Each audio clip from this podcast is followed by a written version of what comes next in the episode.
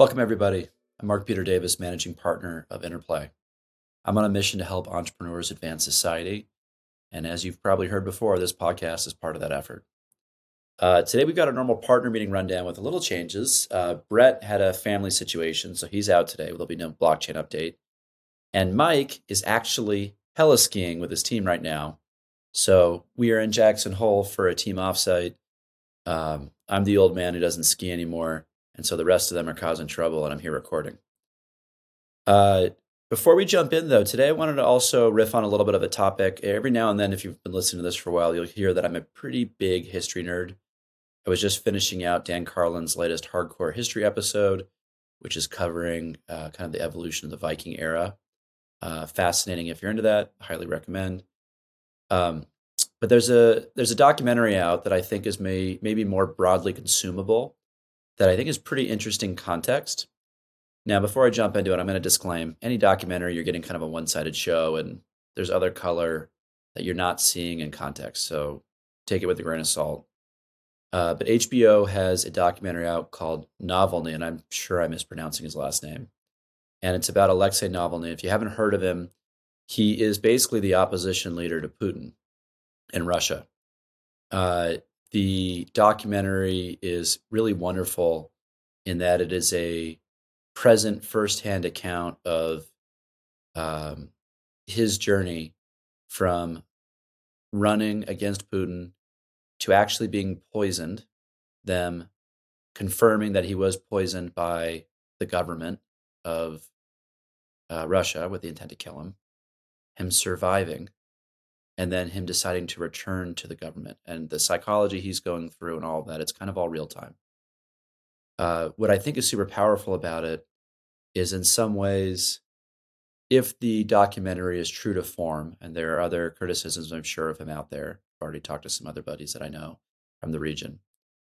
Uh, he kind of plays like a Nelson Mandela of Russia and is currently in jail uh, in a pretty ugly place. So it's an interesting story. He's in our headlines every now and then, but I think most Americans and probably other people listening to this get little snippets about who this man is, but they don't really have a sense of the man and the character uh, and the narrative. Uh, I thought this documentary does an incredible job. It's about an hour and a half. It's movie format, which is not a given these days, uh, with TV being so awesome. Uh, and uh, I think it's short to the point and uh, entertaining. Um, so highly worth a watch. Uh, again, HBO Navalny. And with that, let's jump into the partner meeting. Phong, Ireland. What do you have for us today? Hey, Mark. Um, yeah, so today I'm going to be talking about partnerships, which I think is a really powerful marketing tool and one that a lot of startups aren't using enough if you choose the right brand to work with and you set up the relationship in the right way, partnerships can be a really cheap, fast way to build growth. Um, and there's a few ways in how they do that. So, one is that they build trust. So, if you're a relatively unknown startup and you're partnering with a bigger, more established brand, it can immediately give you credibility. So, you know, for example, let's say you get lucky and you're able to create a partnership with Zoom. Oh, well, Zoom is partnering with this brand I've never heard before. They're obviously vetted and trustworthy because Zoom is a reputable brand. Number two is um, they build relevance. So it can plug you into a conversation or a cultural moment or a customer journey that you don't currently have access to. Um, partnerships can let you share with your customers the social issues and the topics that you care about in a way that you can't do on your own. So, for example, when I worked with an apparel brand that was all about body positivity, we partnered with the National Eating Disorders Association on a bunch of activities. That strengthened our position on body positivity and it showed a different dimension to our brand. It also allowed us to financially support a cause that we cared a lot about. And then third, partnerships give you access to new audiences. So working with another brand introduces your brand to their audience and allows you to build that top of funnel that hopefully you can turn into conversions. So now that we've talked about how p- powerful partnerships can be, let's talk a little bit about how you choose a good partner. So mm. number one, find complementary brands. So complementary brands have a similar audience, but is not a competitive business. So if your business targets a Gen Z customer, working with a brand that speaks to an older customer probably doesn't make a lot of sense. And your brands don't have to have the same equities, but they do need to share the same core values and ethics. So going back to the example I used earlier, as a brand that messaged about body positivity, we would just never partner with a weight loss brand or a brand that had a very narrow definition of beauty. Number two, as a startup, it's helpful to pick brands that are more well known and have a bigger audience. So if you're relatively new and you have 5,000 Instagram followers, partnering with a brand that only has 2,000 followers probably not a great use of resources if you're really concerned about growing your, your following. And number three, find partners that you enjoy working with and be a good partner. You want to build relationships for the long term, and this is essential to doing that. Now, once you find a partner, what are different ways you can partner with them? So there's a lot here, and I'll probably come back in a later episode to dive more deeply into it, but here are some ideas that can get you started. Uh, number one is social media collaborations. So Instagram takeovers, joint reels, or joint Instagram live. I actually find that contests and giveaways can be really effective. When I ran a fashion brand, we once increased our Instagram following by 50% by doing a giveaway with four other more well-known brands in the beauty and food space. So, you know, we got access to four additional audiences just by giving away, you know, a, one single item of clothing. Uh, number two, cross promotions. So, for example, if you're a software company, bundling your product with a trial subscription to a partner brand can build awareness and trial for both brands. And then number three, events. In-person events can bring your brands to life in a way that um, you know can be shared in both brands' marketing channels, and it's just a great way to showcase your partnership. So that's all I have for today. Hopefully, um, I was able to convince you of the huge opportunity that partnerships can create and that I spark some ideas that can get you started. Phong, very thorough and awesome as always. Um, I just want to double click on one thing you said that I just think needs to be echoed being a good partner. Just building the relationships and being honest and following through and doing the things you say. That's big. The people you're going to interact with at those companies will go to similar companies typically and can open up more doors. And you know, one thing that I think most people don't understand when they're early in their business careers is that everyone keeps moving through the next 30 years of their careers, and the relationships you have matter. So, uh, very, very good advice across the board. Um, I also want to toss out. I think a good topic in the future would be how to secure these because it's really hard for some small companies to pull this off. Um, yeah, I agree with and, that. Uh, this was a very good one. Thank you. Thanks, Mark. See you guys next week. Hey, Chris, before we start, I know you're a big tennis fan. In my opinion, you're not a very good player. Separate issue. Um, but, you. Yeah, well, that's a low bar. Uh, but uh, what do you think about the Djokovic situation? He took he took down your boy Rafa, right? For the record, he did not take down my boy Rafa. He equaled the Grand Slam titles that Rafa has. He just won the Aussie Open while injured. So, you know, kudos to him. But um, let's see. I think Rafa will come back on top and, and once uh, at the French in, in, in a couple of months. We'll see. And for the record, for everyone, I am a USTA four and a half, so I'm pretty good. what four and a half? Like, what's that like? It's like junior. It's junior varsity in high school, right? Isn't that what you? No, it's it's okay. It's a it's a, a little a little above above average, let's say. But you know, Mark, Mark what just, are you negative now you're just, now you're just being polite. No, I mean, if you don't, if you can allow an underhand serve, I'm probably at least a three. Right. An underhand That's serve right. required. Underhand serve required. pickleball serve. Uh, yeah, no, sure. pickleball has been my go-to sport. Um, little easier on the news, and I figure most people playing it are 75, so I have a lot. I have 30 years to kind of get ahead and like age into it. So by the time I kind of am age appropriate, I'll be really good. That's my thinking. Mm-hmm. Anyway, yeah. All right, tell me about the market. What do we got? Sure. Um, this this week is straightforward. Three major things happened here that uh, everyone should know about: the Fed earnings and jobs. So let's start. Let's start with the Fed. Um, we had yet another FOMC meeting this week, where the Fed decides uh, what to do with interest rates. Uh, the, the short of it is uh, there's no surprises here. 25 basis point hike, bringing us to 4.5 to 4.75% range. Um, the, this is the smallest hike since the hiking path started almost a year ago. Uh, but coming into this, uh, you know, market, it, it was 100% priced in. So in itself, that this wasn't really market moving. But all the attention was given to the statements that followed uh, by, by the Fed officials. Uh, and there are plenty to digest here for for for both the, the, doves and what we call doves and hawks. So doves are are um, uh, people who believe in uh, uh, you know an easing of of interest rate policies, and hawks are are are the opposite, which is t- more, tight, more tightening of of the policy. So on the so on the dove side, the key sentence here to watch, and and and everyone's talked about this is. Chairman Powell came out and said, and I quote, the disinflationary process has started.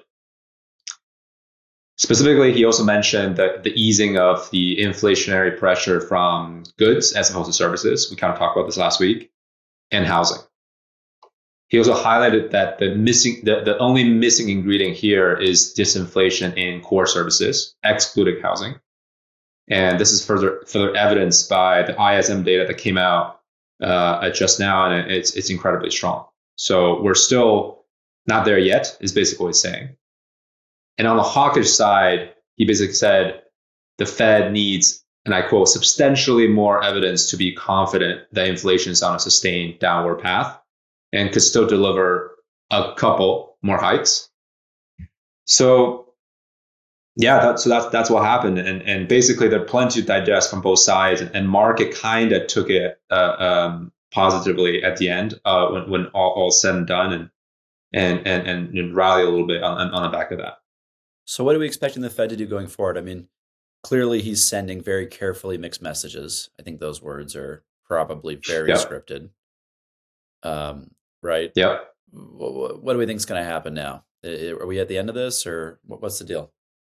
So, look, the, I, th- I, think I mentioned this last week too. Where where the, the attention on Fed interest rate policies uh, will still be there always, but but the focus will be on it less and less uh, going forward specifically what if you look at the short-term interest rate market short-term, short-term interest rate futures specifically fed fund futures um, market expectation on fed decision is still sort of all over the place in my opinion right so market is pricing in currently a peak interest rate of 5% which means we're only 50 basis point away but market is still pricing a 25 basis point cut in December of 2023, so this year. And and the Fed has come out and said, even during the statements uh, that was released this week, that that is not going to happen.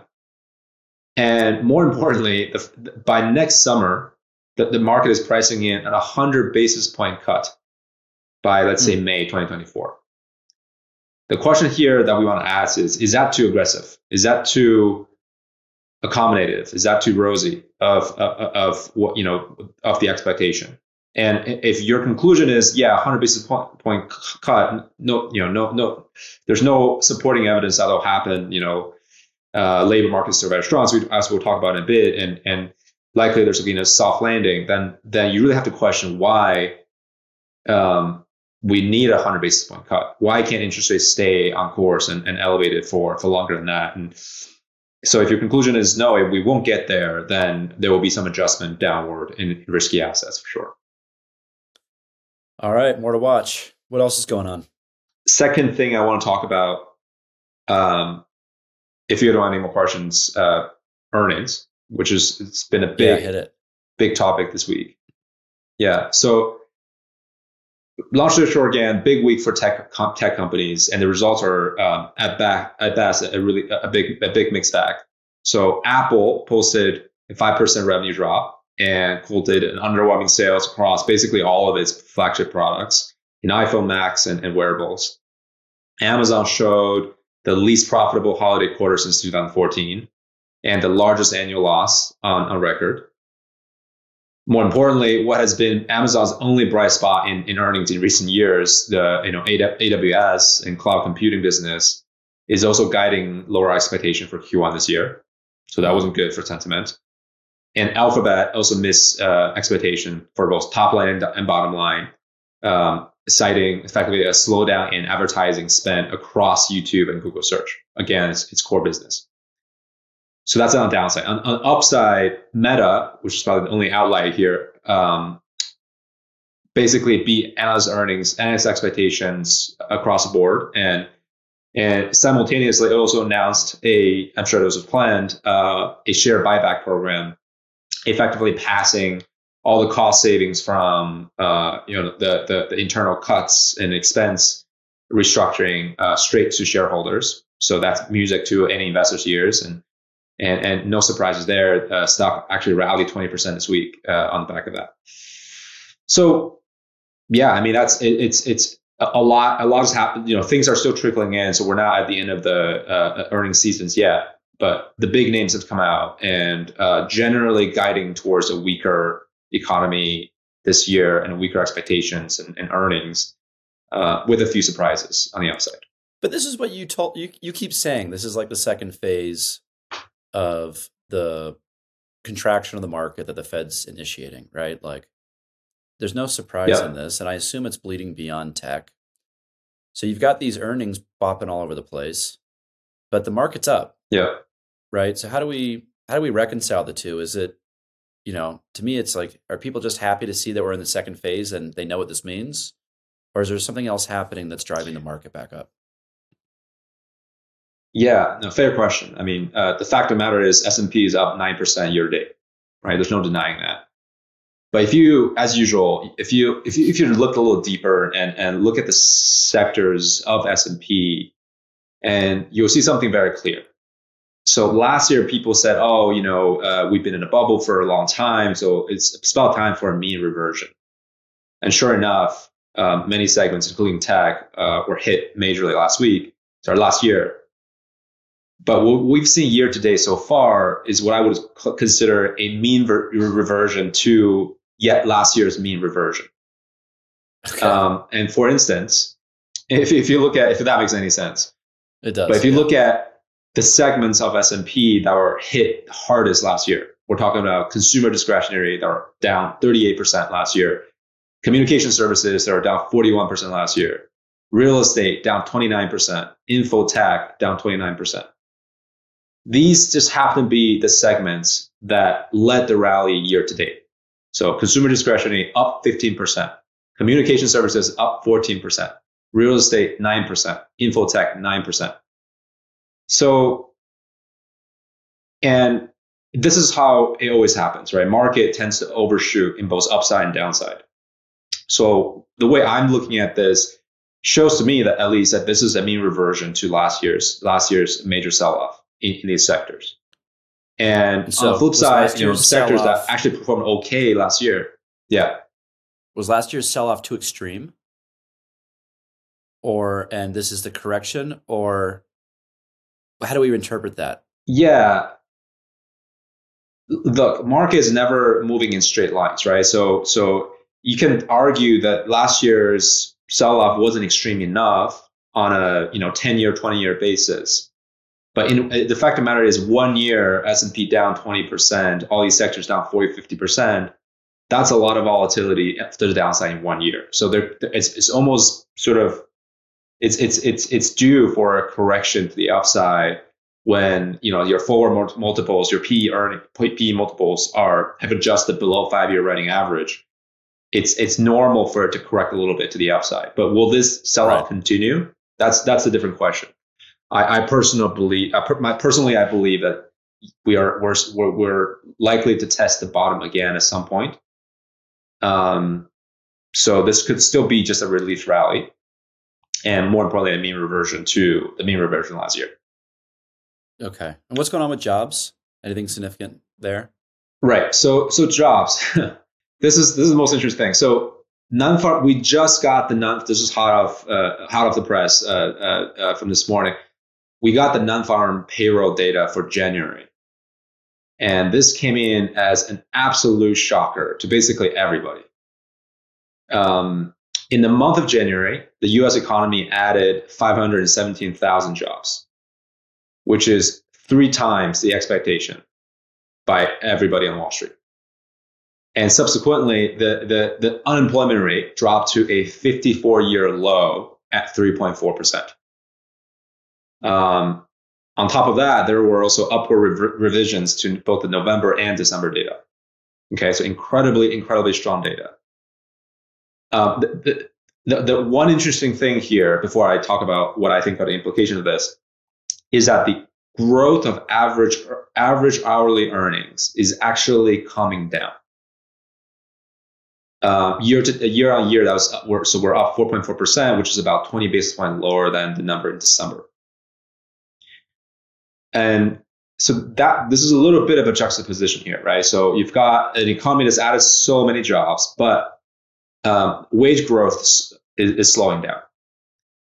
So this could be a combination of maybe the jobs that are added are, are more on the lower paying side, or just because empl- employers are still hoarding employees, hoarding jobs, but are trying to to control wage increase, right? Trying to not pay out this, these big bonuses at the end of the year uh, on Wall Street and and whatnot, and and and and just sort of trying to wait out this this so-called uh, uh, soft landing uh, that could transpire this year.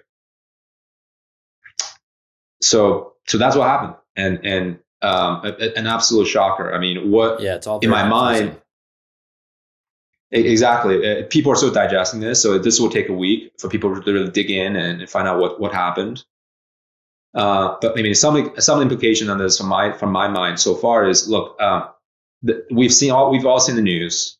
The tech companies are firing, but it will take time to show up in the data, right? These a lot of these sort of job cuts are are are are being implemented over two to three, four months, a quarter, and uh, maybe also compensated by some hirings in, in, in certain sectors are finally coming out of the recovery, coming out of COVID, like travel, entertainment. Yeah. So there's some offsetting effect on that, and but there's no question that this data will give the Fed more dry powder to sort of stay on course and with the hikes and and maintain at least maintaining higher interest rates going forward. Got it. Got it. Very helpful. Um, and to my mind, this is yet another sort of strong indication of a potential soft landing in the economy uh, which I appreciate. That that that's the macro perspective that's always so helpful. Is that like, hey, this this approach is kind of working. There's a lot of problems with it, and but yeah, the, the soft landing concept is kind of the dream. Hey, um, I want to do one more topic. Uh, the media has had uh, a lot of saber rattling in the American media, but uh, U.S. China dynamic in the last couple weeks. Yeah. Um, there's a balloon that was flying over doing surveillance in Montana. I don't know what the hell's in Montana that anyone cares about, right? Nothing against Montana, it's great, but like, what's the strategic significance of a balloon there? I don't know. Um, yeah. Is there a military base? Like, what are they looking at? The, uh, you know, there's a, uh, we're expanding our military operation in the Philippines. And then I read um, yep. uh, one of my newsletters that I get uh, Signal, excellent newsletter for folks who are interested in geopolitics. And the underlying subtext is our news headlines are saying, hey, we now have four military bases in the Philippines. But apparently that doesn't actually change our military capability because the first two mil- mm. military bases were so large, we don't need the extra two. And so yeah. it, sounds a lot like, you know, we've also got the general who had the leaked paper leaked. Who knows what's up? Yeah. That, hey, we're going to be in World War III or war with China in two years who knows? But there is a media narrative that's coming out in America that I think is prepping people for an escalated conflict. I don't mm. know the level to which that's desi- by design or just by a myriad of little anecdotal things that are reflecting a, a conflict. Um, for those who, uh, Chris, haven't don't know too much about you yet, I, uh, Chris came over from China at 16 obviously he, English is his second language, which is uncanny given he has almost no accent. Um, what is the narrative in China? What what are yeah. people hearing in China? Because I know you listen to the media over there. Um, yeah. If we're kind of getting light, like, hey, things are kind of going south. What are they hearing? Yeah, no, good question here. I I, I do track um, uh, both sides media. I, I, don't like to be one side. I like to hear um, on the ground what sort of everyone is is really saying about this. You know, I think since the opening of uh, of the country after you know in the aftermath of COVID in China, um, the attention, at least in Chinese media, has been more focused on uh, the economy and, and everything else. A lot of these sort of news headlines you see in the, in the states, um, they're, they're, to me they're they're not so much as you know escalation. It's more posturing. It's more deterrence than than than, than an escalation. And, and the, the Chinese media has been largely ignoring all these things. You know, the Philippine news and and of course this balloon. which they are just claiming is, is a civilian uh, aircraft. It's not. It's not a military operation. Who knows? I mean, we'll find out in twenty or thirty years when the historians write about it. Exactly. I think the Ch- China is trying to diffuse the conflict and focus on economy right now because they, they need it, right? And and and, and if they're going to do something about Taiwan, they need to first fix up their economy first. Um, and given the real estate sector is still in a slum right now, um, but everything else is sort of booming, jobs coming back, shops are being open, and people are, lives are almost 100% back to normal pre-COVID. Uh, that's their focus right now. So, so I wouldn't read too much into what's happened in the past couple of weeks. I will focus on the broader picture. Okay, so what? So once you know they fix it up the economy, then what? It, you know, is is the attention going to be shifted back to Russia, Ukraine, and in Taiwan, and um, and, and, and I do think there is some preparation work done on that front, maybe on, on, underground in, in China. Uh, not, I don't believe they want to, uh, and from China's side, want to escalate escalate any tension with with the U.S. But but the U.S. is feeling the pressure for sure, right? With the economy is sort of uncertain at best right now, um, uh, but China is, is is fast growing and fast recovering and and taking over a lot of the resources and, and setting up operations globally. So it's it's yeah, it's a it's a it's more it's more about deterrence. Chris, insightful as always. Thank you, buddy. Pleasure. Talk to you later, Mark. And a quick reminder for everybody listening: Chris is a SEC registered RIA, so nothing he said should be construed as investment advice. All right, cool. That's the partner meeting for today. Uh, we're going to switch gears a little bit. Uh, we've got a special guest on today, Tomer Bigger, who's the founder and CEO of Noble an Israeli based company uh, that we're actually investors in and pretty psyched about. They are doing some really interesting stuff in and around the embedded finance space. And so he's going to train us up a little bit about what he's doing in the industry. So hope you enjoy. Tomer, thanks for being here, buddy. Appreciate you joining us. Great to see you, Mark. All right. Before we jump into what you're doing over at Noble, can you give us an overview Sure. So basically, the main thesis around embedded finance is um, saying that today, consumer or businesses, the main way for them to consume financial products is from the banks or the, you know, the incumbents, the financial um, institutions that we all know. Um, embedded finance basically says that we as consumers are going to start consuming different financial services, not necessarily from a bank can be either a software or a platform that we are using. Best example I always give is Shopify. I'm an e-commerce seller on Shopify. I might also uh, be using a working capital from Shopify because they know me very well. They know how much I'm selling. They know what's my volumes, how much I'm growing, etc. So essentially, it's being able to get different financial products and offering at the spot and in the context of uh, different actions that I'm doing as either as a consumer or Okay. And uh, you know, why is this such a big deal, right? When average person's out hearing, hey, uh, financial products are being integrated into kind of purchase flows. This doesn't sound that interesting. Can't I just use a credit card? Why is this so significant? I think it's amazing from so many different ways. Um, maybe if I had to pick one of them is again, continuing the example of Shopify. If I'm going to be an e-commerce seller going for a loan from a bank, um, they know how to do, you know, auto loans. They can do maybe um, mortgages. They're going to do the standard stuff. But e-commerce, what is that? Who are you? Like, who are you selling to? How does that actually works? this usually financial institution don't know how to treat those type of businesses, new businesses that are informing as part of as, as part of the internet economy. and being able to shift the power and give other companies, tech companies, tech enabled companies or platform the ability to offer those financial services to the customers that they already know and they're interacting with on a regular basis actually gonna create a lot of opportunities and value for these consumer or businesses that gonna be able to access more financial services as opposed to what they had with the traditional financial industry. Yeah, you know, when I look at it, I'm thinking, wow, this is kind of expanding the long tail of financing options to almost anything you can buy now, which is seems insignificant, but uh, when you look at it from that, the macro perspective and the impact on way people actually purchase, it's massive trend, massive, massive. Tell us about Noble. What are you guys doing? How do you play in that market?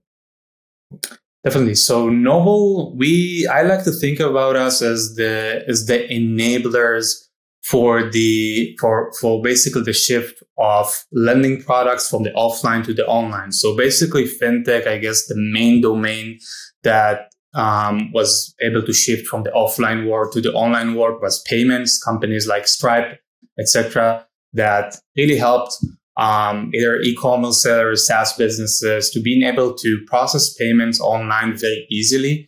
Um, that was the first wave. But lending products are much more complex. They have different set of infrastructure that they require different set of regulations. And Noble is the infrastructure to allow that to move those financial products, lending products from the offline world to the online world and essentially supporting the embed, embedded finance um, thesis around, you know, again, enabling new companies, tech enabled um, companies to build those different lending products in much more efficient ways, efficient way, scalable way um, that will eventually um, be the benefit of different, you know, both consumer and businesses that are trying to consume those different lending products. What were embedded finance companies doing before you were around? How did they do?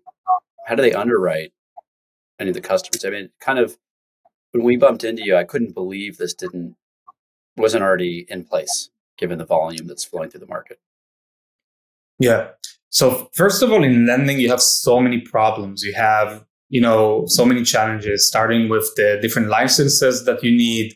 Um, then where do you bring the capital that you need in order to empower those different lending offerings? Um, but also underwriting is the heart of the problem. And this is where we started to focus on how do we give companies um, a very easy and intuitive infrastructure that will allow them to build um, the credit underwriting infrastructure from scratch and in a very scalable way.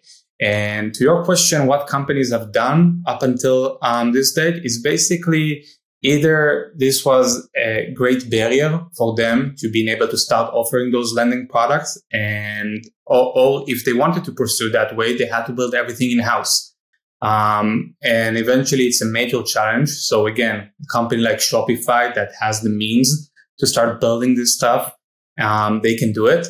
But we actually want to make sure that not just the Shopify Shopify's of the world will be able to do this, but every company that actually want to create more meaningful relationship with their existing customer base by uh, giving them additional financial products will be actually be able to do that in a very um, easy and efficient manner.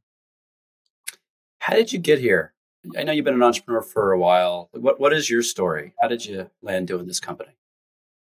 Yeah, so actually, me being as entrepreneur, I think it goes way back. Um, just in my first experience, um, when I was, I think, 17 or 18. So I, I grew up in Israel. Um, like every good Jewish boy, I went to a yeshiva um, in Jerusalem and it was near the Western Wall. And uh, me being in the yeshiva, I think one, the other day I saw a poster. Somebody is looking um, a, a, guy for his uh, son's bar mitzvah to arrange all the food, basically to bring a table with the food and drinks to, near the Western Wall, and basically help them to set everything up. I took the challenge. I, I, it was easy money. I started with this instance and I actually saw that it's actually a problem. Like a lot of families are trying to do bar mitzvahs in the Western Wall every day. And it's a real challenge to bring all the food with you from the parking lot and walk 20 minutes by foot and bring it to the Western Wall. So I thought to myself, hey, this is a nice opportunity. I didn't think in those terms back then, but it was like, hey, it's something here. Maybe I can actually expand uh, what I've done. And uh, and since this first instance, uh, one event became two events, and two events became five events a week in the busiest weeks um, that I had. And marketing, I have a lot of experience in marketing to synagogues. If you want to ask me about that later, um, but eventually the business grew quite uh, quite, significantly in uh, in like five or six months. Um, and this was my first experience, and I think this has really caught me. Like I really built something with my own two hands and started something from zero to one. Um, so I think this is something as a, again, as a teenager, really, you know, shaped my, my way later on in life. So after that, um, you know, army, at least in Israel, you have a mandatory army service and then university. Even when I started my career in the tech industry, I was always passionate about going into places where it was zero to one, where the part of the business that nobody wanted to touch, everybody says it's, you know, I, I don't want to deal with that and try to make um, something great out there. Um, essentially, those experiences working in other companies led me eventually to also start Noble two years ago, um, which is again my second experience doing zero to one. And I'm really having fun with it. That is like the Israeli version of a lemonade stand story. A great small, you know, almost kiddish business, but a real one. Um, that's beautiful. Now you're you're obviously based out in Tel Aviv right now. That is correct. Uh, yeah, I know that's the hub out there, and for I think most people know this. Israel, far and away, is the most innovative entrepreneurial country per capita in the world. Far more than the U.S., China, everywhere on a per capita basis.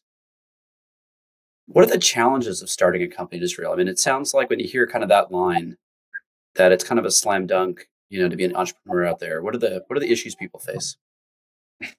Yeah, um, it's a great question. I think that you know the the first uh, the first thing is bureaucracy. You know, not just being you know building a startup, but even building a business, uh, at least here in Israel, it's uh, sometimes can get very complicated. How do how do you have to deal with the authorities or the banks and things like that? It's uh, something which is quite complicated. Um, the second one, I guess, you know, is especially in the tech uh, industry, um, the ability to be able to start selling very quick um, especially to the US. This is the big, the biggest market. This is where you're gonna find the biggest customers, and this is where you're gonna eventually investors would like you to scale the business. So of course, you know, time zones and uh, and uh, other cultural differences are sometimes could be a barrier for for Israeli entrepreneurs when they're trying to build their business. But essentially, I also think uh, that is an advantage. It really forces you from day one to kind of go and meet the real customers and not to go to your friends and family and the ones that will adopt your product in day one. Um, so actually, at least for the for the last point, I actually look at this as an advantage. Tomer, uh, you're clearly an entrepreneur, top to bottom. Thank you for being on today. Thank you very much, Mark. Have a great day. All right, everybody. Thanks for listening. Uh, that's the episode for today. Peace out from Jackson Hole, Wyoming.